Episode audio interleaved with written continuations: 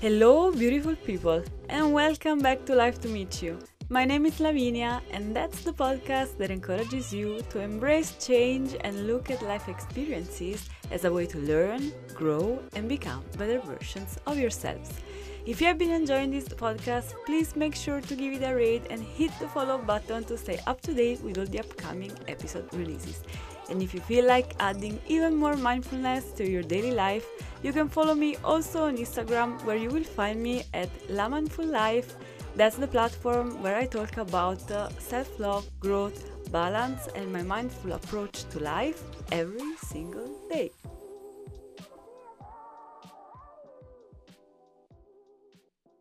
When I think back over the past five years uh, of my work journey, the first thing that naturally comes to mind uh, is observing my personal growth and how over time I managed to find balance in my daily work approach. If I simply think back at my first day on the job uh, and how little I knew about how the things really function within a company, I can't help but consider all the behind the scenes, internal and unpredictable dynamics that one can only become aware of once they've entered that company or even that team. And most of all, uh, what comes to mind uh, are all those sentences, expressions uh, that everyone uh, keeps repeating uh, as if they were a mantra, but deep down might actually not necessarily represent the right approach to work despite what many want you to believe. I'm increasingly convinced that all corporate environments, regardless of differences in sector, in industry, in size, share myths about organization and stereotype about productivity that I've come to recognize over time. And in this episode, I like to debunk some of them together with you. But at this point, you know very well that we cannot start this episode without addressing the question of today, which is what makes you happy today? I have to admit that thinking about the answer to this question excites me a lot. Even though technically I'm asking this question to you, in reality, I'm also asking it to myself. It's a moment for me to slow down, take a deep breath, and remind myself that there is something that makes me happy today as well. While I'm sure that you're contemplating your happy thought of the day in the meantime, and when you visualize it, don't hesitate to write it in a question box that you'll find at the end of this episode. I'll tell you that this is the year I turn 30. I know it's a big number, and even if I like to tell you that the fact itself of turning 30 is what makes me happy today, let's say that I'm still in a state of some kind of reflection about it. But when it comes to the celebrations, uh, my dearest friends from different parts of Italy will come and spend a long weekend here with me in Munich and they will come all together for the very first time in history. And for me, this is truly an epic event because as the years go by, it's not easy at all to maintain contact uh, with your close friends, let alone meet regularly. But this year is special, this year is different, and I consider myself incredibly lucky, beyond lucky, to be able to celebrate surrounded by some of the people I love the most in the entire world. I still don't know how we will manage with six people and only one bathroom, but I'm sure we'll figure it out. And that weekend will also be the weekend when this episode comes out, so double celebration.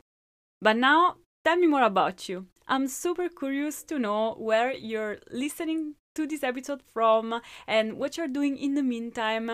I usually listen to podcasts while I'm commuting to work uh, or doing grocery shopping uh, and especially during uh, household activities, cleaning and things like this, uh, which is something that if you listen to the previous episode, the number 7 about my productivity and time management tips, you know that I don't enjoy doing at all, well, that's the moment of the day I would be most likely to listen to a podcast as well. The day will come, I hope, when we will debunk this myth too. But for now, let's just stick to those about efficiency and productivity at work tend to be precise, which I'm sure you'll be finding more interesting.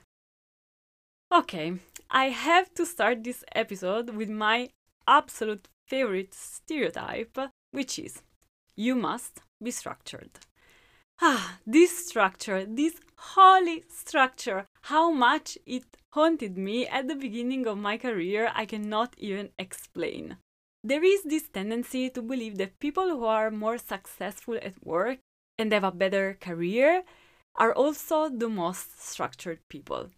But in my opinion, it's not like that, and it shouldn't be. The reason for me is simple. There is a difference between being structured and being organized. First of all, structure is an aspect of personality, while organization is related to action. While structure is a status, it is something static.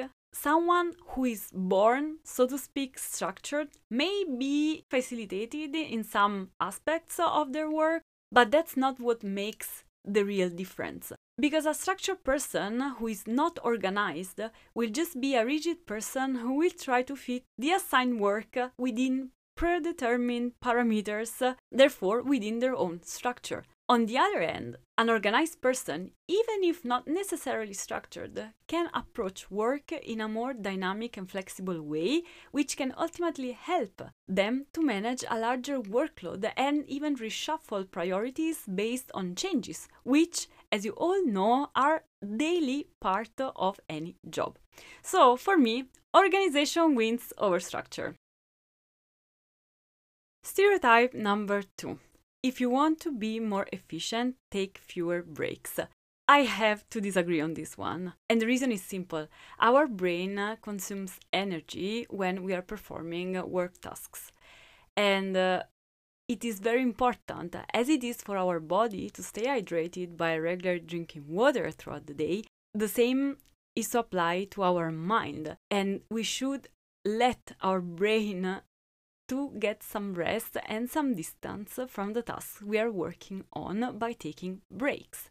I am a strong supporter of absolutely having a substantial lunch break in the middle of the working day, at least half an hour, 45 minutes, if not even an hour, if you can afford it. Of course, it depends from case to case, but for me, breaks are a relevant part of the working day. But obviously, it hasn't been always the case. The sentence I used to tell myself uh, when uh, I used to start working in the past was always okay, Lavinia, the sooner you start, the sooner you finish. And you can just close your laptop uh, and do whatever you want. Or hurry up, do it quickly so you can go home earlier today. But what happened in the end was that these only increased my level of tension and stress in approaching my work tasks and projects. My approach comes without saying that now is completely different and I definitely start the workday focused and very well concentrated, work ideally in uh, one hour blocks and take few short breaks of 5 to 10 minutes between the mm, different hours. Then I have lunch break, usually about uh, 45 minutes. And um, in the afternoon, I also always take a break of about 20 minutes uh, to make myself a snack. I am like a baby, I have to eat every two, three hours, uh, and snacking is a big part uh, of my day.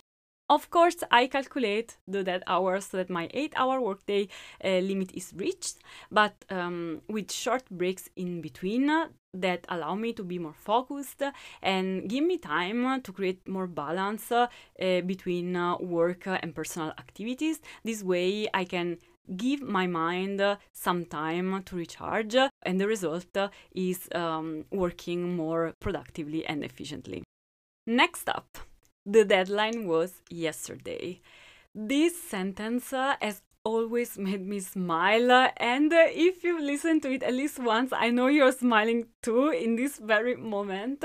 It's a constant challenge for anyone working in a company and dealing with project management uh, of any size or to any extent. I mean, how can the deadline for a project or a task be the day before if you come and ask me uh, to do that task on the same day? I know it's an euphemism to clearly convey urgency and priority in relation to that task or that to do project whatever but if that request is so urgent that it needs to be finished within a day or two then it means that the request should have arrived earlier to give those who have to perform the tasks the task time to finish when it was really due. So this is simply an excuse on behalf of colleagues um, to prioritize and put pressure because the pressure, first of all, was put on themselves. How to respond to such a request, you might ask. First of all, I smile, and that's how I make it clear that this is an inappropriate sentence.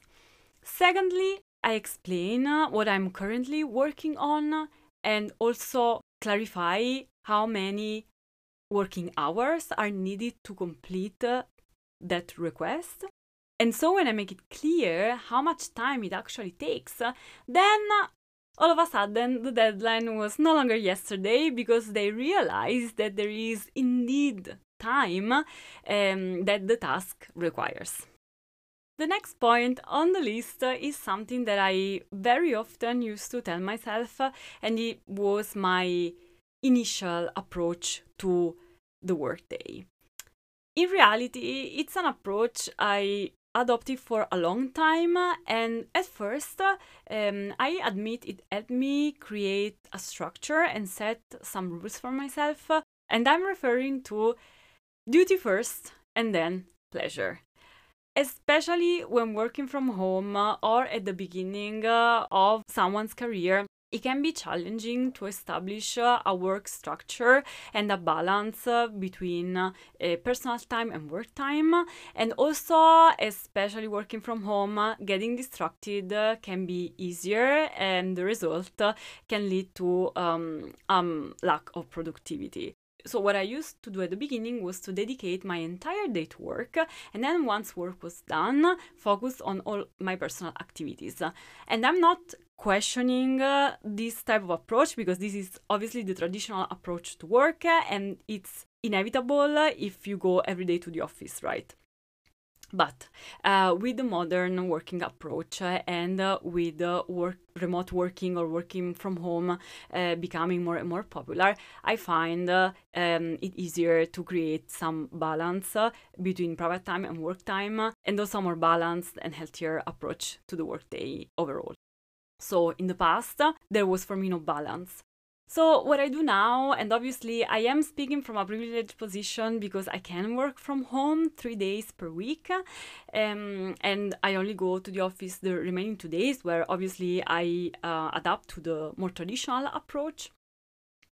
But what I do when I'm at home um, is to incorporate uh, some private activities into my workday to make it more dynamic to create some uh, buckets of time to, to rest, to take a break, uh, because mental breaks are very important in this case.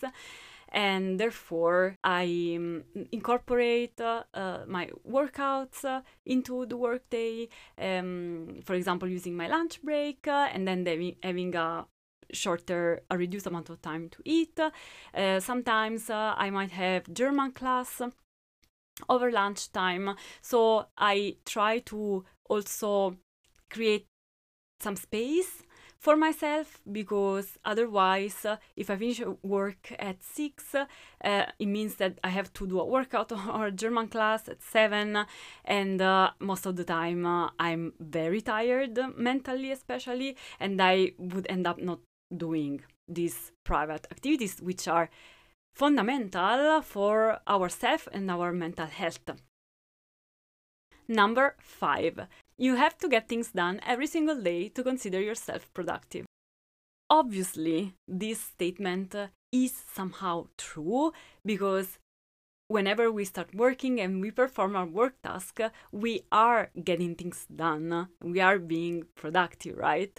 Uh, so these statements holds in general. What I'm referring to is that what happens um, is that we feel the pressure from our managers or our colleagues uh, to be super hyper productive every single day in order to consider that day a meaningful work day and to feel satisfied at the end of the day. And this sense of satisfaction, the feeling of having accomplished something significant during the day, obviously is a gratifying feeling that I was myself seeking uh, every single day. I thought it should be that way. But in reality, I was beating myself up so hard at the end of the day if uh, I wouldn't have achieved or finished um, a certain task because uh, I felt that my workday was purposeless, was useless, and I was not giving my contribution. In reality, over time, I realized that this approach can only generate a toxic relationship with work. This sense of lack and unhappiness uh, for not having completed something concrete uh, can create indeed long term frustration. And the truth uh, is that days dedicated to brainstorming uh, and organization are just as important uh, as the so called operational days when the program tasks are carried out. And these brainstorming organizational days are probably even more important because they help us plan, generate ideas, and create a work architecture that can help us perform the tasks even more efficiently. I must admit, during the workday, I sometimes space out. And initially, I felt so guilty about what was happening uh, because I automatically thought that I was wasting time, I was getting distracted. But over time, I learned to understand myself and focus my attention on these moments of distraction to then understand that they were not moments of time being wasted, but moments when my mind was being creative, generating thoughts related to what I was working on or related projects, and often it was during these moments that I had the best ideas. And this also relates to the approach that we also often hear, or at least I often always heard, uh, that we shouldn't get distracted during our workday. Like, never. Of course, I agree in the sense that one cannot spend the workday constantly as answering private messages. For example, this is something I rarely do, uh, or being on the phone, or watching television while working from home, or even staring at the wall. However, I don't think it's right to expect that uh, a hundred percent of the time during a workday we should be focused on what we are doing. Like that's not gonna happen. It's something unrealistic. First and foremost, work is something that comes from the outside. It's not something innate that we choose to do every day and comes from within. Yes, of course, with all the ifs of the situation, because when we are passionate about what we do, it's something that comes naturally to us. Uh, so obviously, we are motivated and we tend to have less distractions compared to tasks or projects we're working on that we're not really passionate or interested about. But even with the highest level of motivation, it's very difficult to think that we can maintain a constant focus and concentration for too long. Every now and then during the day, indulging in small moments of diversification, to not use the term distraction, is very healthy because it allows our minds to wander a bit and go to thoughts that are usually in different directions from what we're doing. And at least for me, it works as an energy boost on one hand, uh, but also allows me to recharge and then return to the task I'm doing in the best possible way, even more focused. What I used to do always before was as soon as I starting navigating into other thoughts while working on a task was to repress these thoughts and uh, I would impose myself to keep on doing what I was doing. But now, when I recognize that this thought has the potential to be supportive of my work or can potentially bring me a solution I was looking for, I let myself embrace this thought. So instead of repressing the impulse of our mind simply because we're told that we must be completely focused on one thing, let's try to leave a little space, uh, even just a little bit of buffer for other thoughts that can lead us uh, in a healthier and uh, paradoxically more productive direction. Now, if I were to ask you this question, what is perfection for you? How would you answer me? While you think about it, let me tell you how I see it. We start with the assumption that perfection is an extreme ideal. So it lies at the extremes of uh, measurement scales we are taking as example. Because on one side, at, on one extreme, there is the lack of perfection, which is the imperfection. And on the other extreme, there is the perfection, which is our often utopian ideal of what we consider ideally complete, ideally finished, ideally satisfying. On a scale from 1 to 10, perfection is of course a 10, a big round 10. But the concept of perfection varies from person to person. So it is an extreme concept on one hand, but on the other hand, is also a relative concept because it's subjective. It would be unrealistic to think that there is a general ideal of perfection. There can be a sharing of certain ideals of perfection, but mostly perfection is the result of our vision of a specific topic, filter through our experience and through our personality most of the time. So I start from the premise that I firmly believe that perfection is an illusion and something that doesn't truly exist. So you wouldn't find it strange that for me the sentence strive for perfection is extremely toxic because it means nothing more than giving 100% to become or achieve the ideal of something we can never truly reach, and which is even most likely an ideal belonging to the perspective of other people. Meaning that the person stating this sentence probably has an idea of perfection different from our own. And when it comes to work, we're always told that we should aspire to perfection, conveying the idea that everything we do has to be perfect.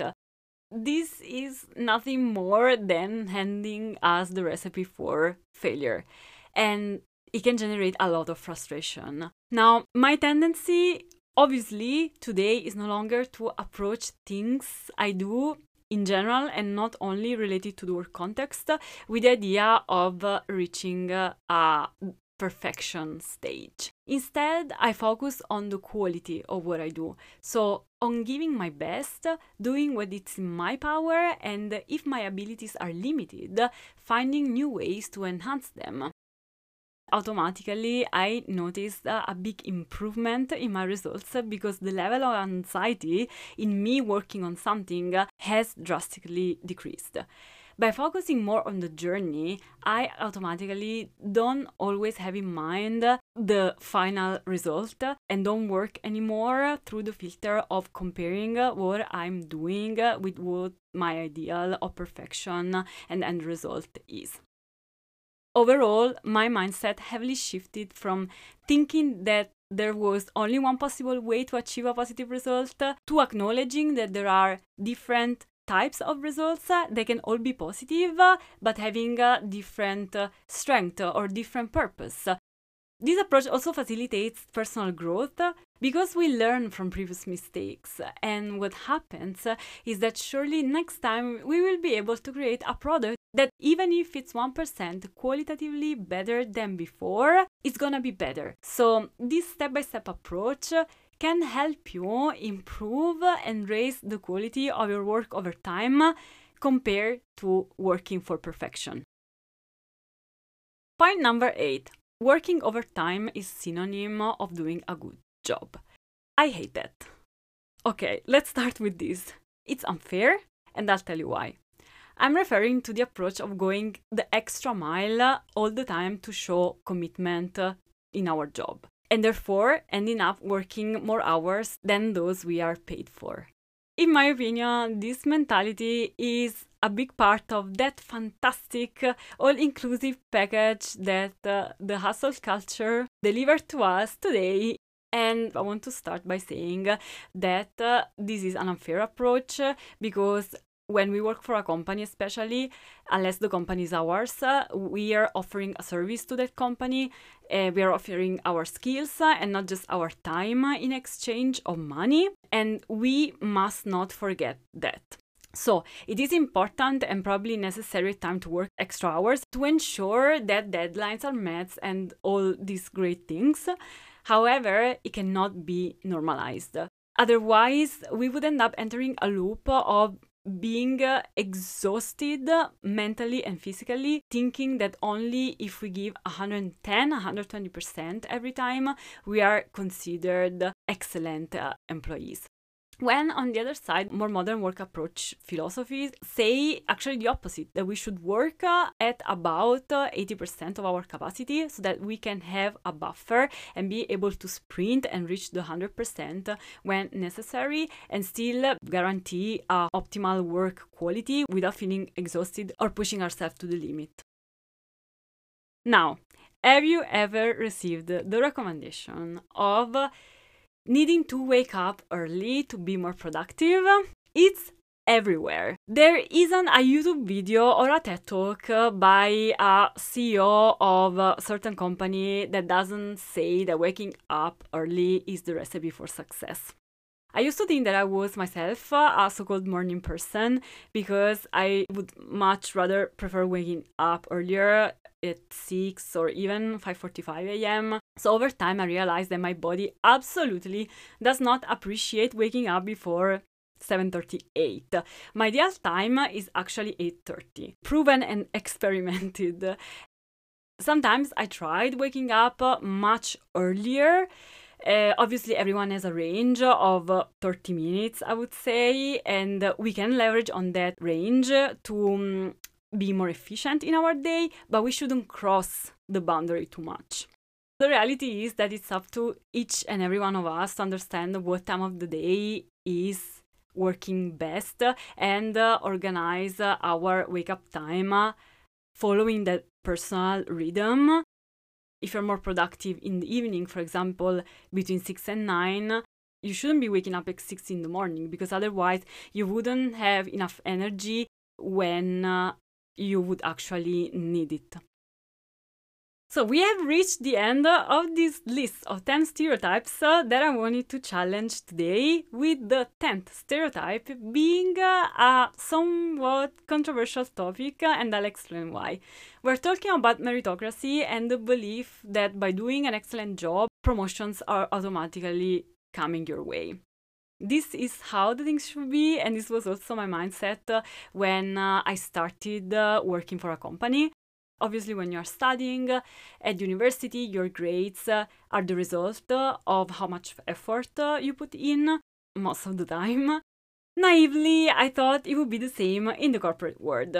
I'm not saying it's not necessarily but it's not as simple or automatic as one might think. The reason being that in a company there are many dynamics that go beyond one's job, especially when money is involved. So I realized that even if you're doing an excellent job uh, and have proven multiple times that you deserve a raise or a promotion, especially in private companies, you have to be direct. You have to be assertive and fight for them. I think it's normal in a way, also now looking at it uh, from the other side, uh, being a manager, because if there are 10 people on a team not everyone uh, can get a promotion or a raise at the same time. So distinctions has to be have to be made uh, in one sense. That's understandable. However my advice here is that knowing that you are doing an excellent job don't be shy. Don't wait silently in your corner because that's not gonna help. Also try to be patient and then i'm sure it will come. And then my beautiful people brings us to the end of this episode of Life to Meet You. These were the 10 common stereotypes about efficiency and work that I have encountered the most during my career so far. I hope this episode has given you some food for thought and provided you with additional tools to identify potentially counterproductive, toxic, or frustrating behaviors uh, in your work uh, and uh, given you hopefully an extra push to improve your current approach everything I've said today, it's all based on my perspective, my personal vision, my career, knowing that everyone' experience is unique and different. Always consider what I've said in the light of your own experience, needs, and personal journey. With that being said, I wish you a lovely, lovely day, and I will talk to you soon. Ciao!